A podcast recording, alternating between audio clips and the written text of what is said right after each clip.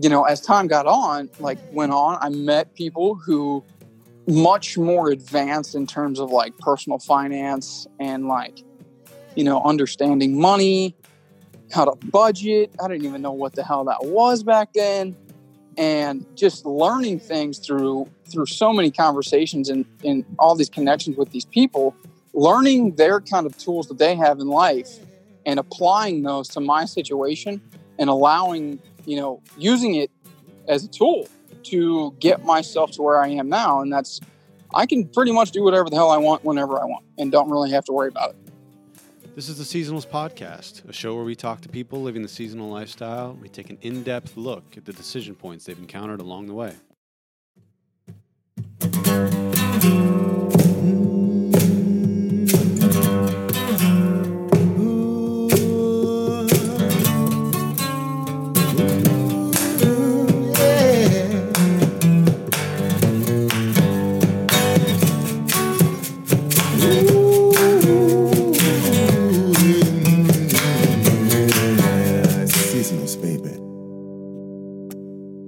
Right, I'm here with Brendan Lyle today. How are we doing, Brendan?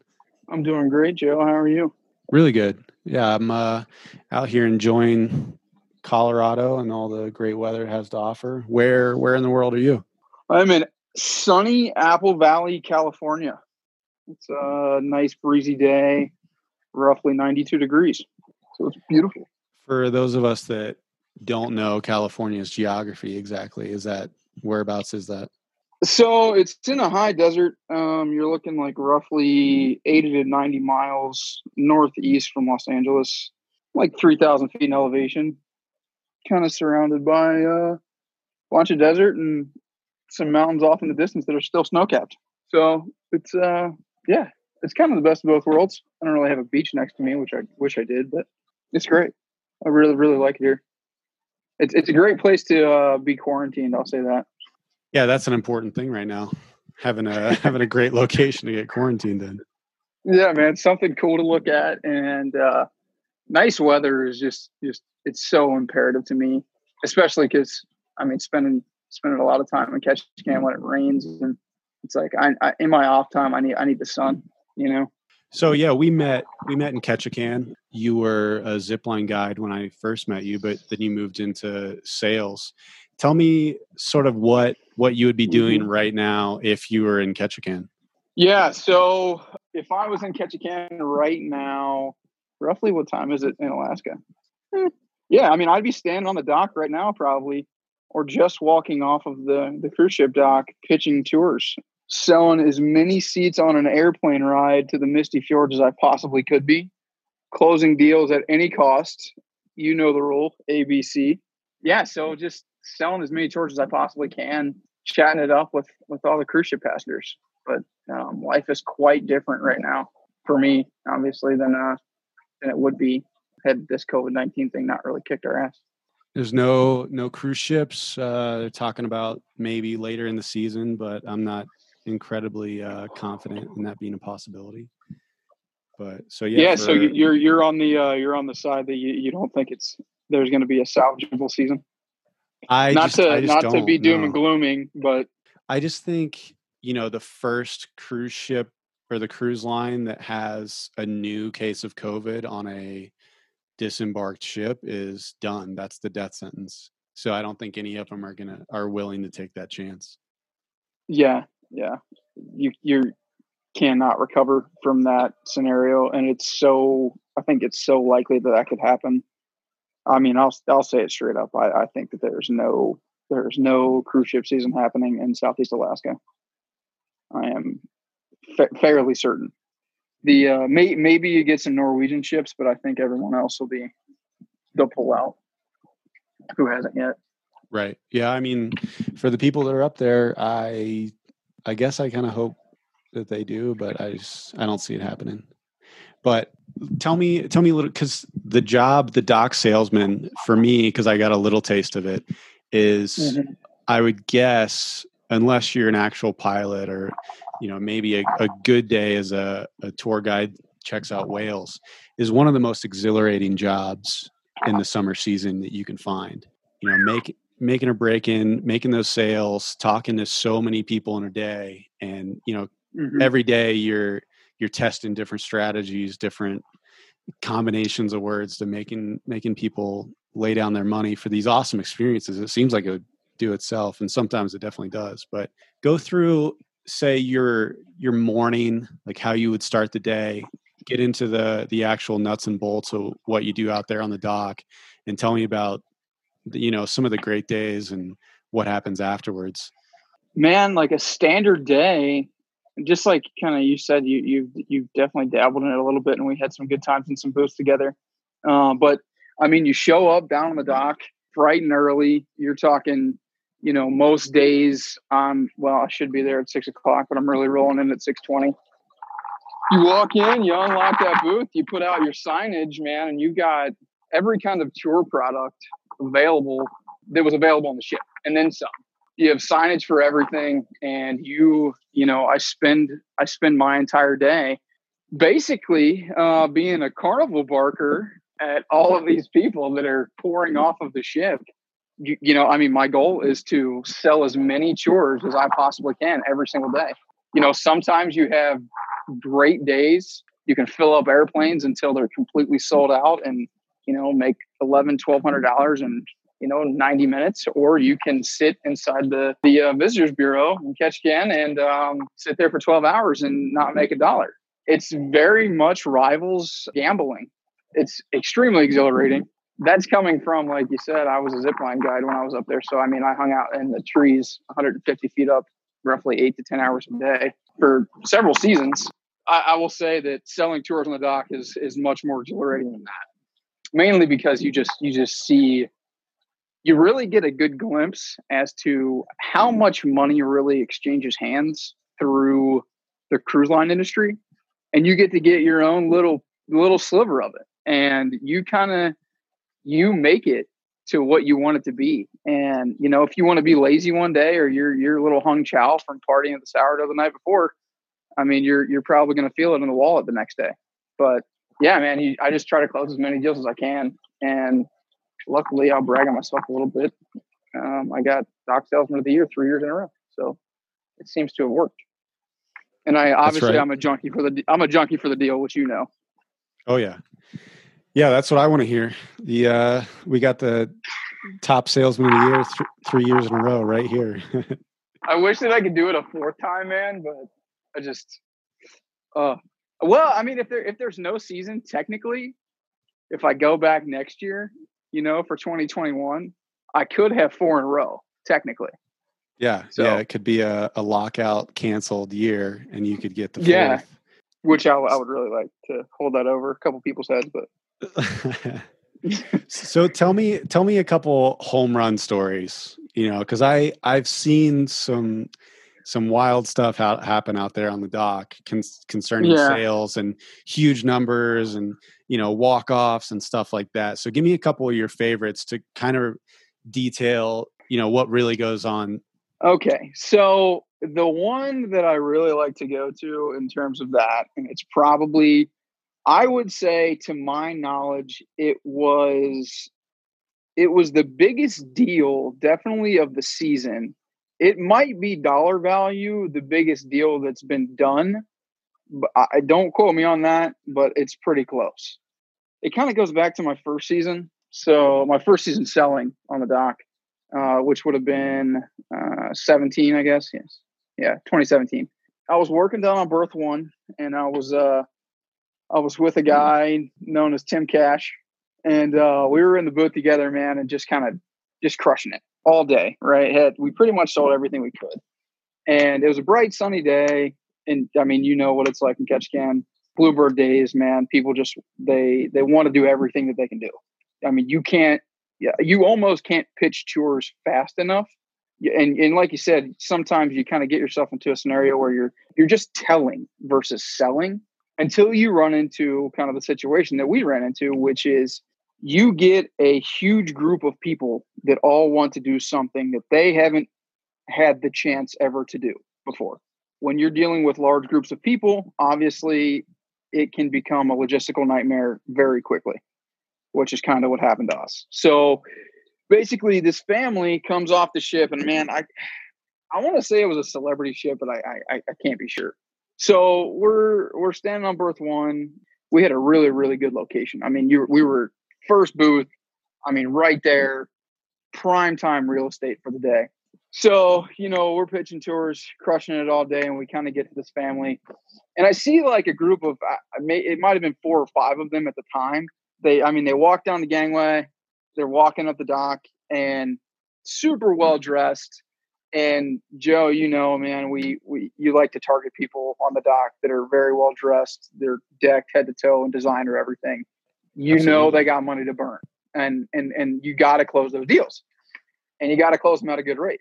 So this guy, he comes up and he's got two of his sons and uh, I, I, yeah, a couple a couple of his daughters with him, and you can tell they got. I mean, they're it's going to be a big family, and they're from Mexico City. The dad and the the son, the two sons kind of come forward and straight up like walk right to us. I think Cash is kind of over behind me doing his thing, pitching another product. Well, I get to talking to these sons and they're like, we want to do everything that we can.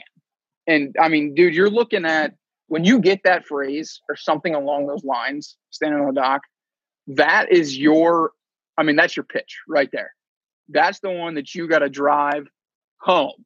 Like, I mean, you got to knock it out of the park. So I'm like, kind of falling all over myself. This is the first time because this is my first season selling. It was the first time I was like, that I really remember kind of getting that scenario where I was like, I know these people have money to burn, and they can have a really cool experience if I if I play this right, and I can you know I can take it to the bank. So some time goes on and you know i'm picking their brain you know what are you guys like interested in seeing? Like what's your what's your goal of being here? Well you know it's a bright sunny day. We we have the airplane thing already booked um and i i think that truly they were going on a helicopter like up north see glaciers or whatever. So they didn't want to go flying. They wanted to stay on the ground but they had something planned already so i'm like okay well what kind of time are you working with and i think that they had they had to do a lumberjack show and they do something else well keep in mind, dude, this is like this is in like August. You know what the weather's typically like in August. I mean, it's freaking hot. That usually can compromise some of our tour products, right? Like, and specifically referencing bear tours. When it's hot outside, it's it's it's typically really difficult to see bears there, and you know they like to hide out in the shade. So I, you know, I start talking to them. They're like, "Man, we want to see, we want to see bears. That's what we want to do." And I'm like, "Okay, of course." So, and all day long, man, we've been told, you know, bear sightings are they're they're happening, but you know, don't be pushing the product as much as some other days that we can. Okay, you can't okay, guarantee okay. bears. Well, you cannot guarantee you just bears. you no, you you can't guarantee any kind of wildlife. Some people will stand on the dock and they will guarantee you a bear sighting, but they are flat out lying. I'm not one of those guys. And the the guys that I work with, none of us do that shit. It's just it's not worth the backlash that you're gonna encounter. It's just not worth it. So, you know, I'm talking to them and you know, they gotta go do their other excursions or whatever. And I, want I want to say it was a lumberjack show and something else they had to do. Okay, so they're gonna be gone for three hours and they gotta grab lunch. So I'm like, all right, guys, so what, you know, what kind of like what size group are we working with here? You know, I see five of you or whatever. How many are you talking? The guy's like, oh, well, there's 16 of us. And I'm like, okay, like that's that's a nice hit. And 16, I'm down with that. That's a whole tour group by themselves. It gets, you know, we're talking, and one of them ends up being on the phone, and and this is a whole long exchange. And you know, man, how it gets. People start spidering out, and you're like, man, is this really going to go down? How is this really going to work? people start walking away from the booth. And I only had five of them or so standing in front of me. This is kind of before I was confident enough in my my ability to say, hey, look, you know, I need the money up front before we do this whole thing, right? Which I do now. But back then I was like, dude, I got to figure out how to make this work. You know, that's all I cared about. Finally, I figured out like they got to go to this tour. And then they said they got to have lunch right afterwards. Okay. So I'm assuming they went to the fish house or you know, stands for some pizza or whatever they did. I'm like, I get I get two of the phone numbers, right, of the of the people that I'm talking to. And I, I think it was the two of the sons. I got their phone numbers and they're gonna go off and do their thing. And they say, okay, so you call me back, you or you call us when you have something solid that you know we can do. and I'm like, okay, so this is really an open ended deal. And typically, these scenarios I've learned over the course of time, typically this kind of shit does not work itself out. You end up losing the deal. So it's very uncertain. But I'm like, dude, this is a big group and I got to get this. Okay. So keep in mind at the time, it was supposed to be like 16, 15, 16 people. I'm calling and I call out south and I call to the Rainforest Sanctuary and I get Karen on the phone. I'm like, hey, I got these guys. It's a family of like 16 and they want to go see some bears. So, like, what can we do? And she's like, of course, she's like, Brendan, you know, you can't guarantee bears. It's it's hot outside, blah, blah, blah. We're seeing some, but don't don't promise anything. Okay, I got it. But like, can we do it? Can we put this together? She right, says, that yeah. Was, that's the conversation yeah. I had so many times with her. Is like, all right, I've uh-huh. got this. Like, what can we do? And it she goes off into this thing. It's like, no, just tell me, give me the facts. Like, let's can we do it or not? Yeah.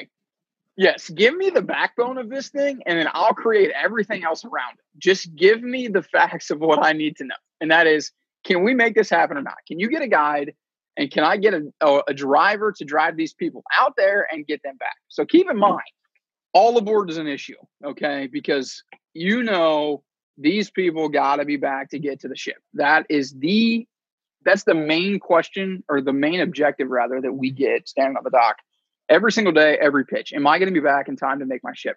Absolutely, we're ship operator, no issues. Okay. So the way that I work this is Karen said, Yeah, we can make it work, but they're only going to have an hour and 15 minutes. Okay. That's fine. They just want to go out and see some bears. So, what I did was I figure out basically, well, you know, a bear tour is three hours, right? So, you're a regular bear tour, and we run it at a certain price and we can discount it here and there or whatever. But you got to get the best price you can, right? And that helps us out, obviously, because, well, the company makes more money and we ourselves make more money. So, we want to get the highest price we can. So what I do is I basically take the tour, divide the price by the three hours that they're supposed to take, and find out what they pay per minute on this tour. And that means per minute from the time that they leave the dock until the time that they get back to the dock. This is not just spectating time. This is the entire duration that they are out of my sight. So oh. I figured out on a minute by minute scenario. So what I do was I'm like, I, I call Karen once I do all this math and I figured out. I'm like, okay, so I got to give them, I got to offer them a deal that's like worth it to them. I can't just say, okay, 20 minutes and it's this much per person, right? You can't do that. So I call Karen back and I'm like, okay, so here's what I came up with. And I, you know, I, I can't remember exactly what the numbers are that I charge them per head, but so she's like, yeah, no, that sounds great. If, you know, if, if they, if they agree to it, then that's fine. She's like, but you got to make sure that they know that they are not guaranteed to see any bears. Like Karen, I know, I know I've done this a thousand times by now. I got it. She's like, okay, cool. So, of course, got to call Mike, see if we can get a van or multiple vans in this scenario to get these people out. So, keep in mind, Tim Cash is he's doing his own thing, like closing deals or doing whatever, you know, in the booth with me. But he doesn't really know what I'm doing exactly. And the reason that I make that point is because for those of you that don't know, we have to split everything that we sell. So uh, you split it right down the middle. Um, you try to keep it as fair as possible. That way, you know, no one's butt hurt about anything, right? The person and, you're sharing the booth with that day. Exactly. Yeah. The, the right. guy that you're working, you're teamed up with in the booth. He doesn't exactly know that, you know, this group of four or five people that I talked to was actually a much larger group and that, you know, we can possibly make this thing happen. So I get the deal all put together. And so I got to call and make the pitch over the phone to the, mm-hmm. the, the sons, right? So I call mm-hmm. them, no answer, of course, and I'm like, shit, there goes all that freaking work, which is the first thing we always think, right? It's like, dude, I just did all that shit for nothing. Yep. They, you know, spidered out through town. It's done. Dude, I shit you not. That kid called me back about two minutes later. It's like, hey, is this Brendan? Sure is, man. Hey, so I got your, you know, I got your bear, your bear tour set up for you guys. If you want to run back down here to the booth, I can kind of tell you about it. He's like, well, we're, you know, we're kind of we're eating lunch right now and you know can you just tell me about it over the phone and i'm like shit dude like that's the last thing you want to do but i'm like shit whatever this is my only shot at it so yeah man so here's the deal you've got you guys have you know two hours and 15 minutes from right now to get back to your all aboard to get back to your ship which they're all aboard call, I don't know for those of you who don't know, it's the time that they got to be back on the dock, standing in line to get back on the ship. If they miss that, they got a big problem. More so, I've got a big problem because I'm in trouble. So I got to make sure this whole thing goes off without a you know hitch. These guys, I tell them, you got you know two hours and 15 minutes from right now. The quicker you get back to me, the faster you guys can go through your chore. We're going to drive you out, give you the full experience. You guys get, you're going to have private access to the bear viewing platforms. And the reason that I could even pitch it as private access is because it was so late in the day, there were no other chores out there. So, right. Yeah. So I, I, you know, I created an extra angle out of it that they didn't really have. The kid's like, oh man, that sounds like, that sounds great. Let me, let me tell my dad. So I'm like, okay, you know, well, I mean, are you gonna like come down here or how, how are we gonna like close this thing out and he's like i'll call you right back and i'm like okay so i hang up the phone with him so i'm waiting twiddling my thumbs whatever and then cash asks me you know dude what's what's going on well i'm like dude that that group that family from mexico city that i was talking to that it's like a potential 16 pack i mean dude we got we got 16 people that, that want to go see some bears he's like dude that's a three hour tour i'm like i know i know i know i worked it out they're to get roughly an hour and 15 minutes of a tour because they're eating lunch and doing all this crap. Okay, cool, man. Karen said it's cool. Yeah. We got a van. Yeah. We got multiple vans. Okay.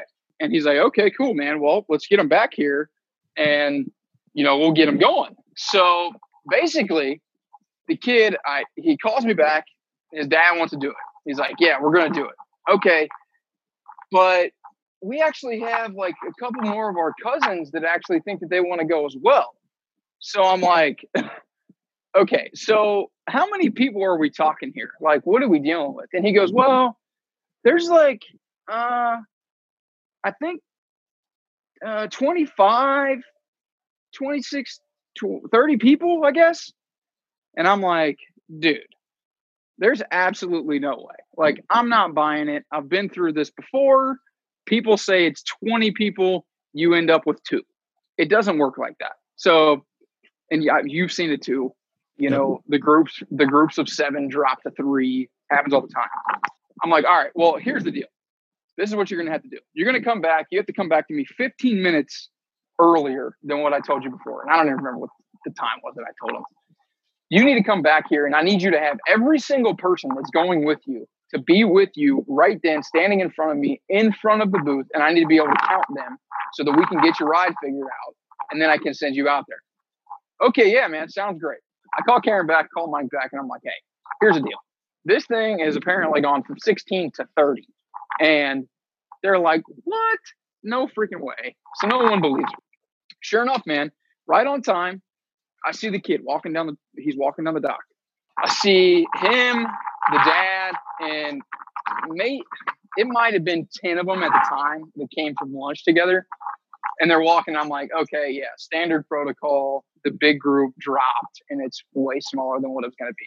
Okay. So I start talking to the kid. And he's like, he's like, actually, he's like, yeah, the rest of our family, they're still on the ship. They're going to be coming out here in a minute. And I'm like, okay, dude, you got to get them out here like right now. So this time I've got one, two, three vans pulled up on berth one, open doors, little stool sitting out next to it, ready to be loaded up. Right. I'm standing there and dude, sure enough, man, walking down, walking down the dock, right off the gangway, here comes grandma. Here comes all the cousins. Here comes the sister. Dude, ends up, I shit you not, there's 28 of them. And I count them all out. There's 28 of them. And I'm like, man, you said it was going to be 30. He's like, well, I wasn't for sure. He's like, I knew it was over 25, but I couldn't be sure. And I'm like, okay, cool.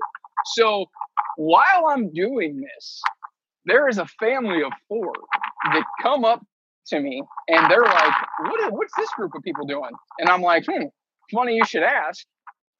Um, they're going to go take a bear tour for about an hour and 15 minutes. Would you like to join them? And I just kind of cracked it as a joke, thinking they're so close to their all aboard. There's no way this family's going to say yes. Sure enough, they're like, yeah, absolutely. That sounds great. How much is it? So I just gave them the same rate that the rest of the, I gave the other family. Dude, it ends up being, so it ends up being 32 people for an hour and 15 minutes, which is the quickest bear tour I've ever seen. I, it was like $4,600, I think, is $4,800 that they ended up paying total in one freaking swipe. The dude, the guy, the head of the family from Mexico City paid for the other four to go with them. Wow. Did not see it coming. And he goes, dude, I didn't even know he was going to do it until after the fact that it came out that it was one charge and he paid for all of the people. And I found out about it from uh, the van driver. They told me at the end, they were like, yeah, he just, he just swiped his credit card. Dude ended up paying for the other four people who he didn't even know. Uh, dude, it was just like that, man. And we closed up the booth, sent them on. And I was like, man, I, I Cash and I are hoping and praying that these this family sees bears. And I'm like, so I tell Karen, I'm like, hey, I need you to call me and tell me if they did or not. She called me, and sure enough, they saw bears. Funny enough, we actually, as soon as we closed the booth, we went and um, we were playing frisbee throughout the woods. I think that you were with us. Like, I think you came that day. Yeah, I, I think. I yeah, man, that. that was. Yeah, dude. We yeah we closed. It was a 30, 32 people on a freaking bear tour in one shot, man.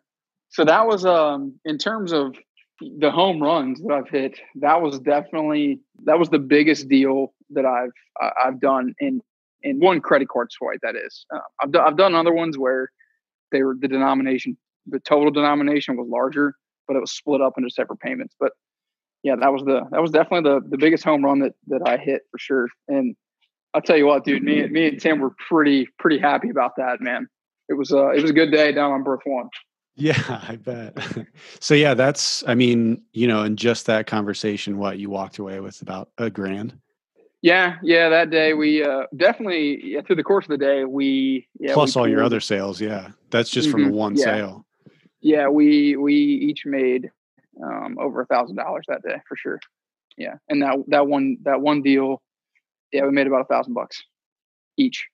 Well, total rather. Sorry, yeah, because we had to split it in half, so ended up being right. Right. It was like five and some change from that, and then everything else. So yeah, we both pulled a thousand bucks that day. Yeah, which Good was day. yeah. I mean, and and to go back to the uh the exhilarating aspect of it, it's yeah, that was uh my heart was thumping at that one, man. I really, really wanted to close that deal. And sure enough, man, we did it. I was stoked. So yeah, that's that's what I would call a home run. Absolutely. There's that but there's there's uh there's always the other side to it, you know, where you have the days that are really, really a grind and you're making nothing. So that's just the nature of the beast though. And worse, you have so many of those stories that end up the they don't answer the call at lunch or they show up and there's three people and you've you know you've done all that work and gotten all the logistics right and it's all for mm-hmm. naught yes. Yeah and and that that happens way more often than the former you know you you a lot of times when someone says we have this many people and they want to do it and it's this big number very rarely is that the case it's it you you and, and if you put it together you really freaking work for it. You know, you really had to do some work. Because dude, that, I mean, that was a tour that wasn't even wasn't even on the books. You just had to make it happen and pull this thing. Basically, I mean, pulled it out of my ass and it happened to work. You know, it was basically taking a shot in the dark. So. Yeah, you you have to just completely fabricate the whole thing. You know, you have all these different things you know are true, a certain timeline, certain you know this that what you need but you're basically cobbling together a tour just you know to get these people to have a great time to make it worth their money that they're paying.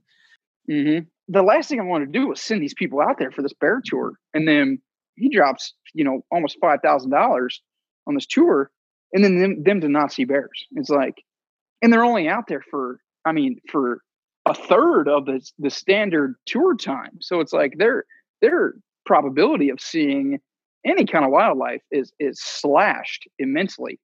I mean, the last thing I want to do is take that kind of money and then them not get the experience that I wanted them to have. But then again, I have no control over it. And I made sure, you know, it was never a situation where I tried to talk them into something that wasn't legitimate. I wasn't telling them, you know, this is how it's absolutely going to be. It's like, dude, this is a you're going out there. These are freaking wild bears, man. You're not you're not going to a zoo. It's just not like that.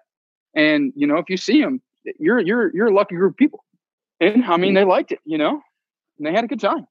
So you, I think you're a natural salesman, uh, you know, before before all that. But what is what is mm-hmm. sort of a a lesson you learned from that job maybe not even necessarily about selling a, a tour but more about like that you use in your in your life dude i'll tell you the listening. Listening to what a person is telling you is so incredibly valuable. And when i say listening i don't mean and i say this statement a lot it's played out to my girlfriend i promise you is you got to listen to hear and not listen to respond. Those are two very very different things. And through having the amount of exchanges with with human beings how many of those exchanges i've really had and it's it's different man. You can tell like from like a tour guide's perspective or some of these people that they get they get groups and they do talk to a lot of people you get you get to talk to a lot of people. That's that's right. But when you're standing on the dock and you're pitching tours like that you talk to so many people and i mean it is like tenfold in comparison to what you would talk to doing any other job and you're not standing right on that front line. So through all of those exchanges, I have really learned to listen to what someone is telling you and, and believe it, man. Like they're telling you what they want and what they need from you. And that's all that they care about at that moment. That has helped me so much, man, in, in pretty much every relationship in my life, you know, with my parents, with my, you know, siblings, with my girlfriend, any person, man, just paying attention, being aware and conscious and listening to hear what that person is saying versus listening just to respond to them, just to have a response. Because at that point, you're really only focused on what you're going, what kind of your angle is. If you don't pay attention to what this person needs, you're not going to close that deal. You're just not.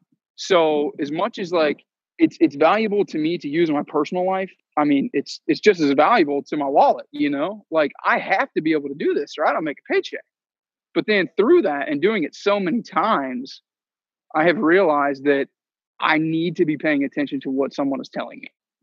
So listening is is the the major value I would say, kind of the thing that I've really learned and kind of honed in on um, since I started this kind of whole the the tourism, you know, working in tourism, being a seasonal, and then venturing, taking that, and then kind of moving into a sales role with that. It, listening is just it's so so imperative to what we do. And man, you know you know that from from dude just being a bartender. Like you got to freaking listen to these people. Absolutely. You know. So and just the way yeah. you're talking about too, you can't listen and just respond. And I, I, think that's something you can pick out in a lot of bartenders is, you know, they need to have the last word or they need to say, you know, something mm-hmm.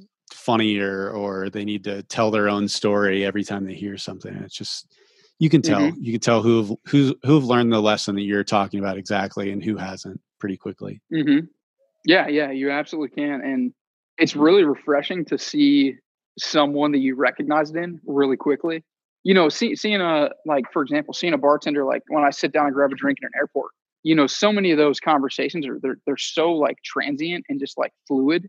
You know, some you, you get that one rare person that you sit down and you get a drink from. You know, they got 10 minutes and they actually give you that 10 minutes. They don't just give you the 10 minutes to just say whatever you got to say or for them to tell you their story it's they actually give it to you undivided and they're like, okay, man, yeah, this guy's kind of cool. I want to pick his brain, see what he's about, you know? That's the kind of stuff that I'm talking about. Yeah, making a real connection. Mm-hmm. Yeah, absolutely. It, it, luckily, luckily, in our line of work, we have been blessed with so many opportunities to actually do that in comparison to, you know, what I would say is the amount of opportunities that someone who, you know, works your standard nine to five job, is kind of on the hamster wheel of life and they don't get to meet these so many people from so many different walks of life doing so many different things. We just have so many more opportunities to create those connections that a lot of people don't get and they don't even understand. Yeah i was i was talking to somebody and they asked me about my interaction with people as a bartender. I was like, well, you know, on a, a, busy day, I'll interact and actually have a conversation with 50 to 100 people. And just throwing out that number, I mean, I, I honestly think that's that's the right number. And as as a salesman, it can be mm-hmm. even higher because you're getting everyone off of that ship. and yeah you have those conversations you make those connections yeah it's it's an opportunity that is very very rare and i i definitely mm-hmm. value a lot for sure mm-hmm. and I'll, I'll i'll tell you like it's becoming with this quarantine situation that we're encountering now and me not being able to you know go back to Ketchikan and go about my summer the way i have been over the past you know six years so seven years it's it's really like it's something that i'm missing you know already and it you know we're only in the first week of may.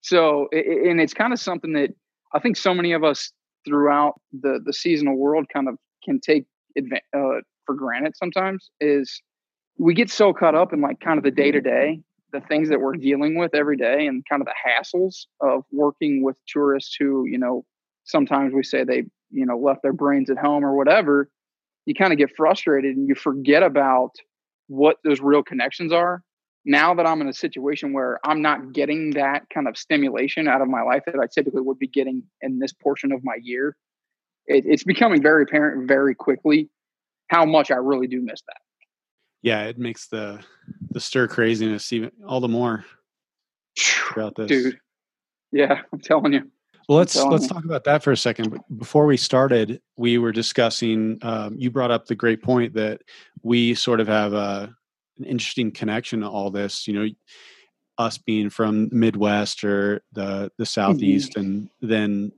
now being in the West, you in California, in Colorado, and then our normal lives in the summer are in Alaska with you know an industry that doesn't exist right now because of all this. Man, it's just uh our connection and our perspective of how this pandemic is really unfolding and affecting the world on, on, such a grand scale.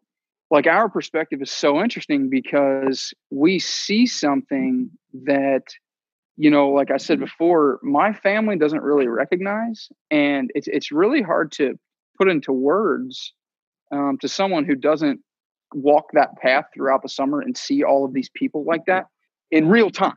And with the cruise line industry specifically, it kind of it was really like the vertex kind of of where this all really broke like mainstream media news, like where it really mm-hmm. got big, was from some of the ships that actually come to Ketchikan.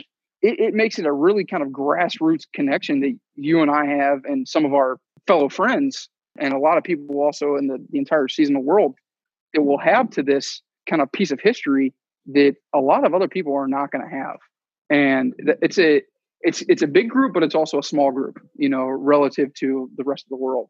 We kind of we, sh- we share something that a lot of people they just don't see it. They, they don't see it the way that we see it. It's it's it's just interesting to have to to try to talk about it with because you, you know you got to get these feelings out and you know your thoughts about this whole ordeal because it's so unprecedented. None of us have ever experienced anything like this before. You got to talk to your family. You got to talk to your friends. You got to talk about this. And when you know i talk to my family it's they just have a very different i don't want to say it in a negative way but it's it, it's a much smaller kind of tunnel vision kind of skewed perspective of it that that it's vastly different than my perspective i will definitely say that but I find it very interesting. It shows you the edges of their bubbles and you know where where your bubbles are outside of that and how much is mm-hmm. inside mm-hmm. yours that isn't inside of theirs and you know i know it's a, a, really small percentage of people protesting yelling at frontline workers and really wanting haircuts although i do really want a haircut uh, you know those get my wig trimmed those people it's just like man, you know, they are missing out on so little and it has caused them to absolutely fall apart at the seams. And like I said earlier before we started, your life is totally different now than it would have been if this didn't happen like you're you're in california instead of alaska you're you know looking into other avenues instead of you know making those home runs every day on the dock and they're mm-hmm. they want haircuts and we're the mm-hmm. ones that are adapting and accepting that this is just this is a part of life and they they mm-hmm. can't and and you made the great point that us doing this sort of sets us up for that and we're willing to to go go to that point mm-hmm.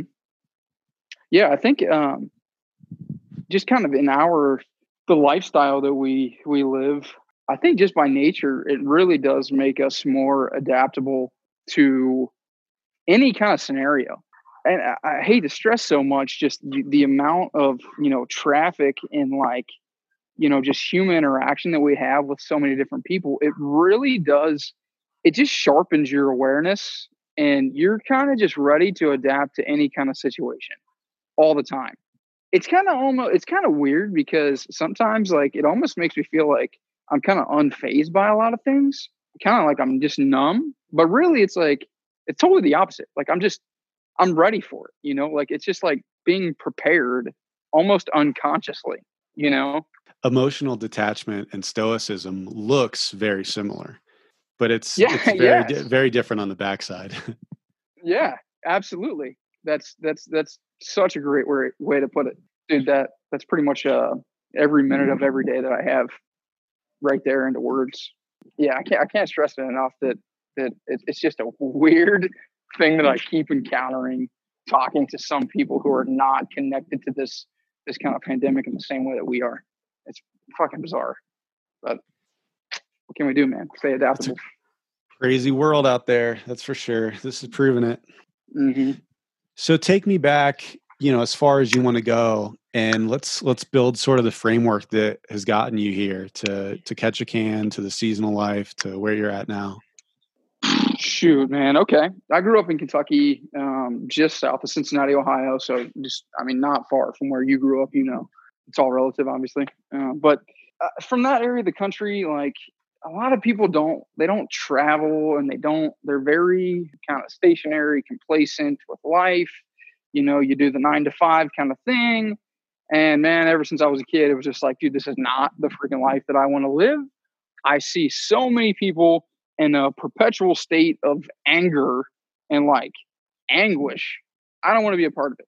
So, dude, I'm talking from eight, 10 years old. I was telling my parents, as soon as I turn 18, I'm getting the hell out of here.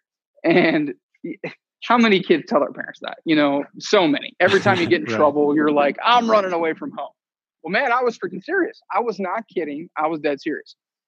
Turns out, though, 10, 12 years down the road, I get to be 18. I got no funds in my pocket. I'm just some 18 year old kid smoking a bunch of weed and trying to hang out with every chick I can see.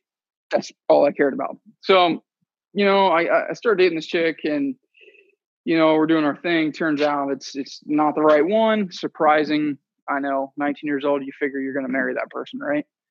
That was not the case for me. Relationship ends, and I had a friend, which Joey, I'm pretty sure you know Travis Carter. Um, Oh yeah, absolutely. yeah. So he he had grown up in a town very close to where I grew up. Him and I had been friends. He was my best friend. Um, we were friends for a long time. So he had actually came up to Ketchikan to be a zipline guide at the Rainforest Sanctuary in 2011. So he, as soon as he went up there, he was like hounding me. I mean, even before he left to go, he left Kentucky to go to Alaska. Keep in mind, he had never left home before. I mean, he had gone to freaking Mexico, you know, one time on a cruise when he was like 17 with his family. That's the extent of travel. And that's pretty much the extent of travel for most people in that area of the country, at least from where I'm from. So he's like, before he's even going, he's like, dude, you should go with me. You should go with me. I'm like, man, dude, like, no, I got this girlfriend. We're like living together. I'm not freaking just up and abandoning her. So a couple months go by, he leaves, and man, as soon as he gets there, he's like, dude, you have got to freaking come check this place out. It is beautiful. And I'm like, yeah, yeah, yeah, whatever, whatever, whatever. So I brush it off.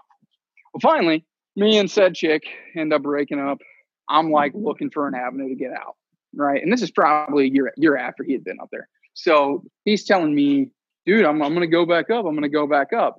So I had like, I don't know, I got another job and I was, I don't know, working in a warehouse for Amazon. I don't know, something like that. Of course, I got on this hamster wheel that I did not want to be on. And I had said my entire life, I was not going to do this, you know, nine to five or like eight hour a day kind of job thing. I did not want to do that.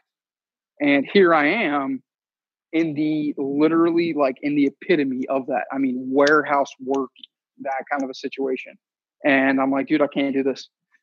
So it becomes 2013 and it's like, you know, January time. kind of starting going into the hiring season for for all of the tour companies there. And Travis was actually going into his first season as being a, a manager at the, the zip line course. He said, dude, I can absolutely get you a job if you want to come. Like 100%, no questions asked. All you got to do is just talk to these two guys, and that's it. Shit, man. Whatever, dude. Let's do it. So I fill out the application online. I send it in. Sure enough, I get a call very, very quickly. Um, and it comes from Scott Yeomans. He's the guy that called me, the first one. And so I do my interview with Scott. It goes over super well. We chat, you know, 45 minute conversation, pretty much wasn't even an interview. He goes, basically, it was just a scenario like, hey, you're Travis's homie. You really want to come up here? That's pretty much what the extent of the questions that I got. It's like, yeah, absolutely, I do. It sounds fantastic. He has, you know, really talked it up. I, I really want to be a part of it. Okay, cool. So then he's like, okay, cool. So yeah, we got, you know, when's your next day available? Got to have you talk to this other guy. And ended up being Derek Jetski. He calls me. I got to do this interview. And it's like actually like a few interview questions. You know, what are your strengths? What are your weaknesses? All that crap. So we go through the whole thing. He ends the conversation with, he goes, okay, so I got one more question for you. If you had, and I, I dude, I vividly remember this. You know, if there's if there's one animal in the world that you could be, what would it be? You know, what is it? I'm like, dude, it's a tiger. Of course, a tiger. And he goes, okay, one last thing. Can you go ahead and um, make the sound that a tiger would make for me? And I am like, dude, I am petrified. I'm like, what is this freaking weirdo wanting me to do right now? This is so bizarre. I'm like, dude, are you freaking serious? He's like, yeah. Like, what, what's the what's the sound a tiger makes? So, dude, I mean, I had to freaking bust out this this this tiger roar, and uh, I, I couldn't even tell you what it sounded like, but I can almost guarantee you it didn't sound anything like a tiger, but something came out of me, and it was loud. I let this, you know, the sound out. He starts cracking up, and I hear all these voices in the background. Ha ha ha ha ha ha. So he had me on speakerphone the whole time, right? so I put this freaking this this tiger show on for I don't know how many people were actually sitting in this office. Um, it was several you know, they they all laugh and whatever. So I get I hang up the phone. Cool man, great conversation. We hang up the phone, and I get a you know I get a text message, an email, whatever the the hiring process. He's like, yeah, man, you know, job's yours if you want it.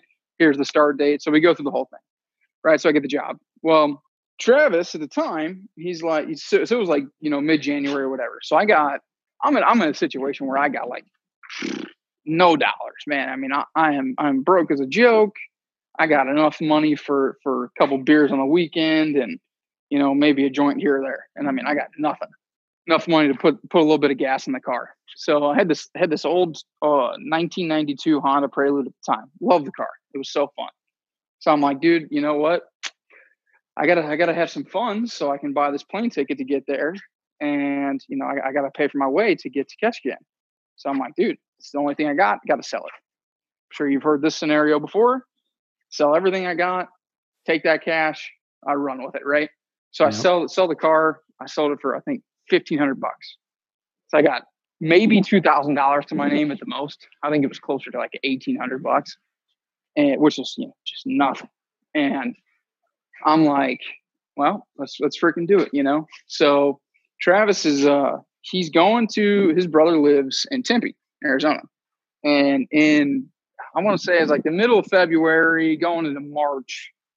He was going out to his brother's and staying there for a little while, and then I was going to go meet him. So I fly out to Tempe, and dude, this is the first time I've ever flown in my life. No traveling under my belt whatsoever, outside of going to going to Florida and going to like Gatlinburg, Tennessee, and things like that. Growing up, that I mean, that's the extent of my travel. Never been on an airplane. I mean, I am freaking out getting on this airplane at CVG in Cincinnati.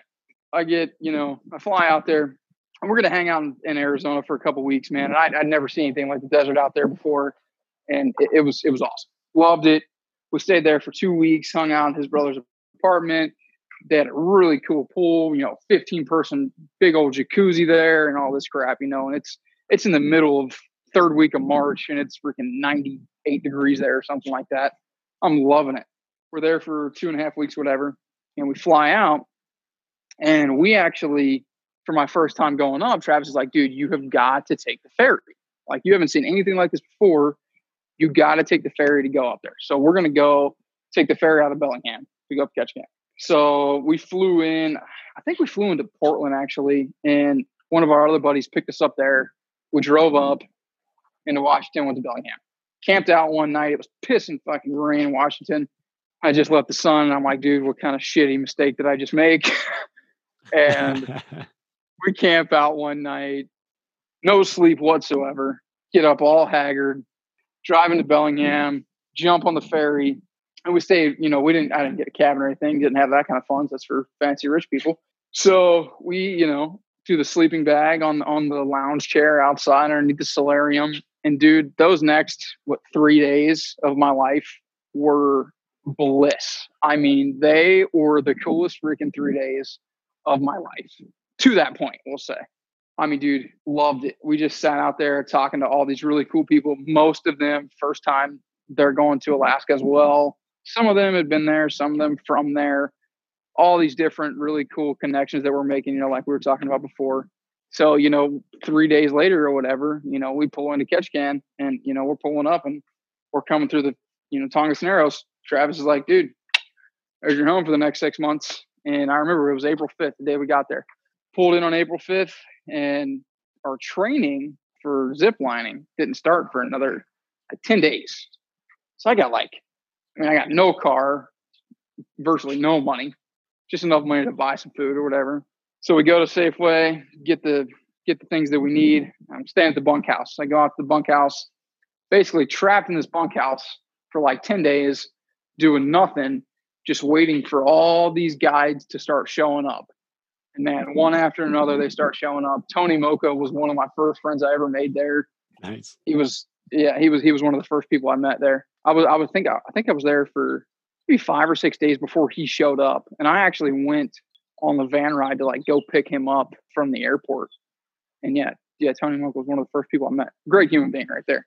Yeah, man, all these, all these people from, you know, all these different places all across the country start rolling in and they're back then, man, like it was like it was different than it is now. It wasn't so many college students really, as much as it was like just kind of nomad people further on in life, mid twenties, late twenties, into their thirties, and I think that's kind of something that's a little different now than it was back then. But so I mean, I'm meeting all these people, and I'm 21 years old at the time.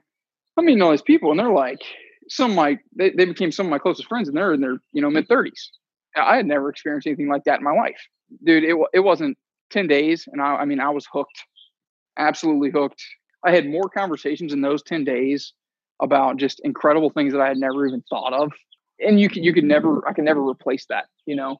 I, I learned so much right then about this the seasonal lifestyle that i, I mean boom i was hooked.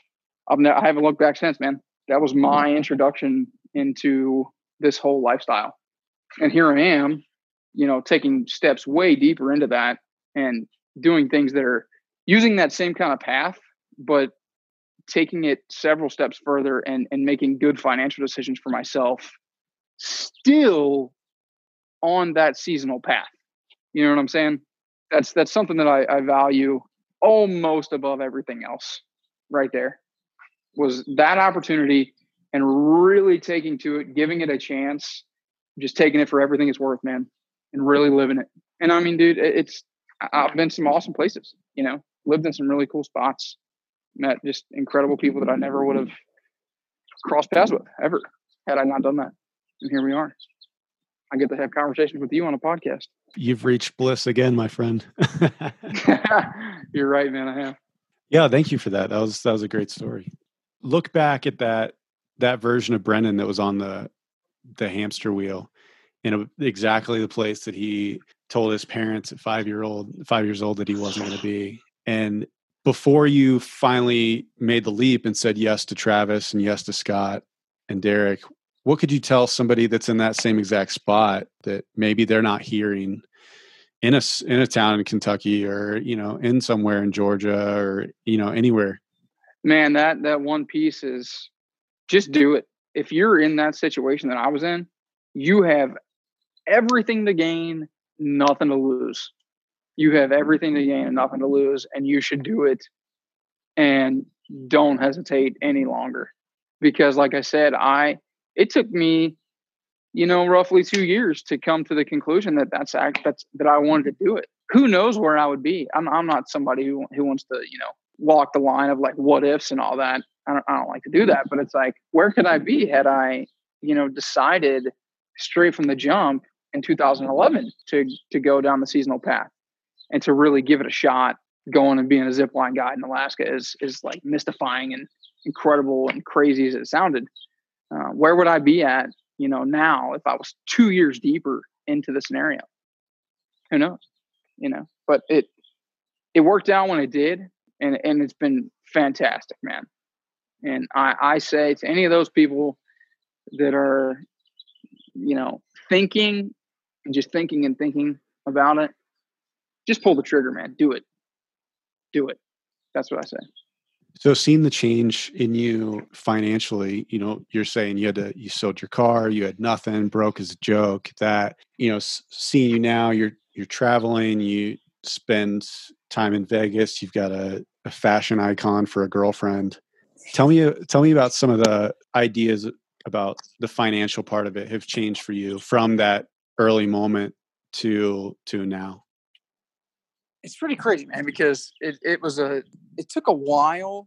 Well, it was quick for me to realize that I can I can make enough money doing something that I really enjoy that I can sustain a life that I really want to be a part of and really want to be conscious in, you know, and not just going through the motions. I can make enough money doing something like that that I can sustain my life and be totally happy and exponentially more happy and satisfied and fulfilled in my life than I would have been had I just stayed on the hamster wheel doing that one thing that I did not freaking want to be doing. You know, as time got on, like went on, I met people who much more advanced in terms of like personal finance and like, you know, understanding money, how to budget. I didn't even know what the hell that was back then.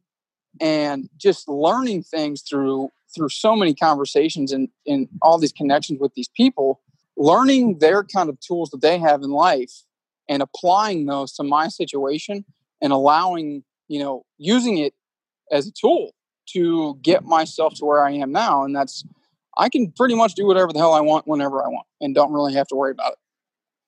And that's, that's a really great place to be, I think, especially at, you know, well, I'll be 29 in a few weeks. So making that that's taking that step and going to become the tour guide that really it, it, absolutely was without question the catalyst that has gotten me to where i am now and i really really did learn in that first season that i was a zipline guide i really learned how to budget money and how to save money i really did because you can save and pinch pennies and you're still having such a great time and you don't need to spend dollars all the time and you can hold them and it will sustain your life moving forward you know once that season's over and you can go on to the next thing. It bridges that gap for you and it, i think a lot of it has to do with your day to day you know what you're doing every single day is you're you're valuing the connection and you know the experiences that you're having versus really what you're doing and what you're spending your money on, um, which I think a lot of people do in their day to day life that aren't necessarily part of the seasonal world.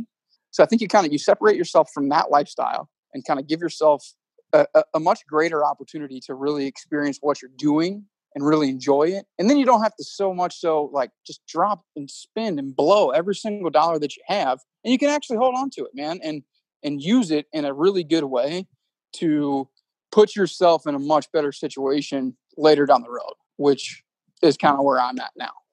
Um, and I really, really am appreciative to the people that kind of extended a hand and some of their knowledge to me, and I've been able to utilize it. I, uh, obviously, it sounds like you're pretty thankful for past Brendan for making that decision, jumping into the Alaska thing. What is future in say you know six to ten years? What's future brendan going to be happy that this brendan did for him? Not forgetting those lessons that i've learned from so many of those people continuing to apply them to my life and learning new tools that are specific to me that really help set me up for that point in my life. I can't stress enough how much, you know, reading a good book can do that for you, you know, and trying to always be learning something virtually every single day. It's, it's, it's very imperative for me to get to where, you know, to be that, that, that version of myself in six to 10 years or whatever. It's really more so using the tools that I have now and learning ways, learning new tools rather to to apply specifically to my life and remaining adaptable like we were talking about before man like i got it I, I have to stay adaptable to all these different scenarios man because like you know we're we're in such an un, unprecedented time right now and facing something that none of us have ever experienced before who really knows what what it looks like in six years? It, it's it's it's going to be vastly different i think than than any of us would have anticipated. All right brendan well thanks for coming on man. It was great to talk to you. Yeah joey i appreciate uh, your time and and giving me uh, kind of the platform to speak to the seasonal world. It's, it's really been an awesome little opportunity. I greatly appreciate it yeah. That's it. That's the episode. The seasonals are Kelly Mogg, Ryan Deininger, me, Joey Ravinsky. The theme song by Ryan Deininger, Joe Williams, Louis Leva, Chappie, Thomas Hamilton. Follow us on Instagram at the seasonals underscore. Like us on Facebook. Listen to our next episode. That's it. We're out.